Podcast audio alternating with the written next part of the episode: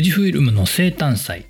えー1月20日が創立記念日でいつやったかというとですね、えー創立記念日、せえーと1934年の1月20日ですね始まったのが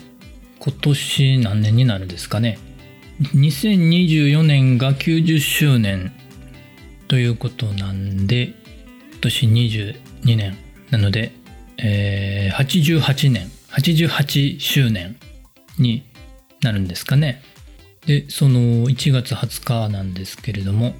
富士フイルム生誕祭というね、えー、古生のちさんという方が写真家コラムニストの方が、えー主催されてるイベントなんですけれども今年で4回目らしいです。古生さんのノートの方のね、えーページまたリンク貼っときますけれども参加方法はとても簡単で富士フイルムの機種で撮影した写真をハッシュタグ、富士フイルム生誕祭というのをつけて発信すると。それだけで、え参加することができます。富士フイルムの機種。これはあのーフィルムデジタルは問わない。で、え投稿は何度でも OK と。チェキとかでもいいんでしょうねきっとね最近チェキね使ってる人結構いますしみんなでね、えー写真をその日に撮った写真でも多分いいですしこれまでに撮った写真富士フイルムさんのカメラで撮った写真でもいいと思います。えーハッシュタグ富士フイルム生誕祭というのをつけて投稿すると。これ2019年の1月20日から始まったみたいで4年前ですね、えー、古生のちさんと平岡裕太さんというねこの方は結構あのー最近 iPad の使い方の YouTube 動画とかでね、えーよく見られてる人かなと思います。その2人共同主催ということになってるんですかね、えー4年前から。その4年前はフォトウォークもしてたみたいですね、えーみんなで集まって東京ですかね。東京の方で集まって。翌年2020年の生誕祭はこれもフォトウォークあったみたいですけれどもこの時はね、えー別の地域東京以外でもフォトウォーク集まったみたいですねで2021年ですね2020年の2月3月ぐらいからちょっとね、コロナの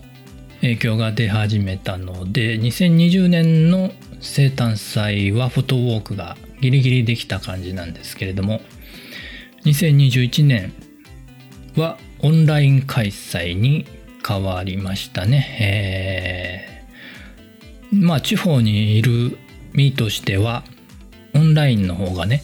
えーみんなで参加できるということで楽しいことではあるんですけれどもまああの集まって、えー楽しみたいというね、えーこともあると思うんでねまあ残念だなという思いもありで、えーそれが去年ですね。で今年が2022年は1月20日。これも木曜日ですね。オンライン開催を今回もオンラインで、えー開催されるということになってますね。どうですかね？まあさっきも言ったように私としては地方なんでえーなかなかね、えーリアルタイムでね東京行ったりね難しい。そういう人いっぱいいるんじゃないかなとその中でねオンラインでみんなでツイッター上でいろいろね、えー一緒にイベント参加しているという一体感が持てるのでオンラインっていうのはね、えーとても嬉しいかなと思います。どんな人たちが参加されるのかツイッターね、えその日ね、えちょっと追いかけてみたいなと思います。平日なんですね今回ね。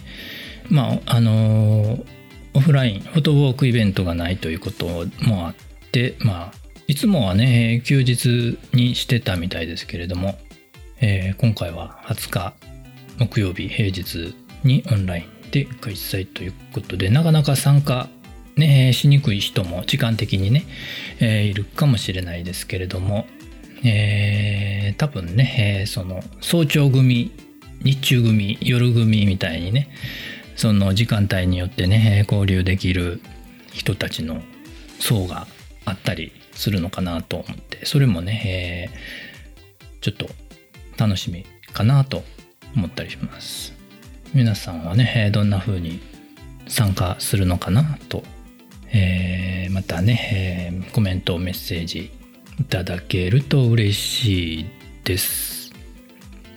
まあ私も、えー、平日なんですけれども午前中はね、えー、ふらりとちょっと一人フォトウォークでもしてみようかなと思ったりして、えー、午後からはちょっとね、えー、Twitter のタイムラインを追っかけて、ね、えー、皆さんの写真、投稿をちょっと眺めてみようかなと。あと、音声配信どうしよっかなと考えてて、何がいいんですかね。まあ、ハッシュタグが Twitter なので、Twitter スペースっていうのもね、えー、いいかなと思うんですけれども、まあ、一緒にトークできる人がいればね、えー、楽しいですけれどもまあ平日のね、えー、日中なんで、まあ、なかなかね、えー、難しいかなとは思いますけれどもちょっともしかしたらスペースがもしかしたら別のスタンド FM とかねその辺のライブ配信かもしれないですけれどもちょっと検討してみます。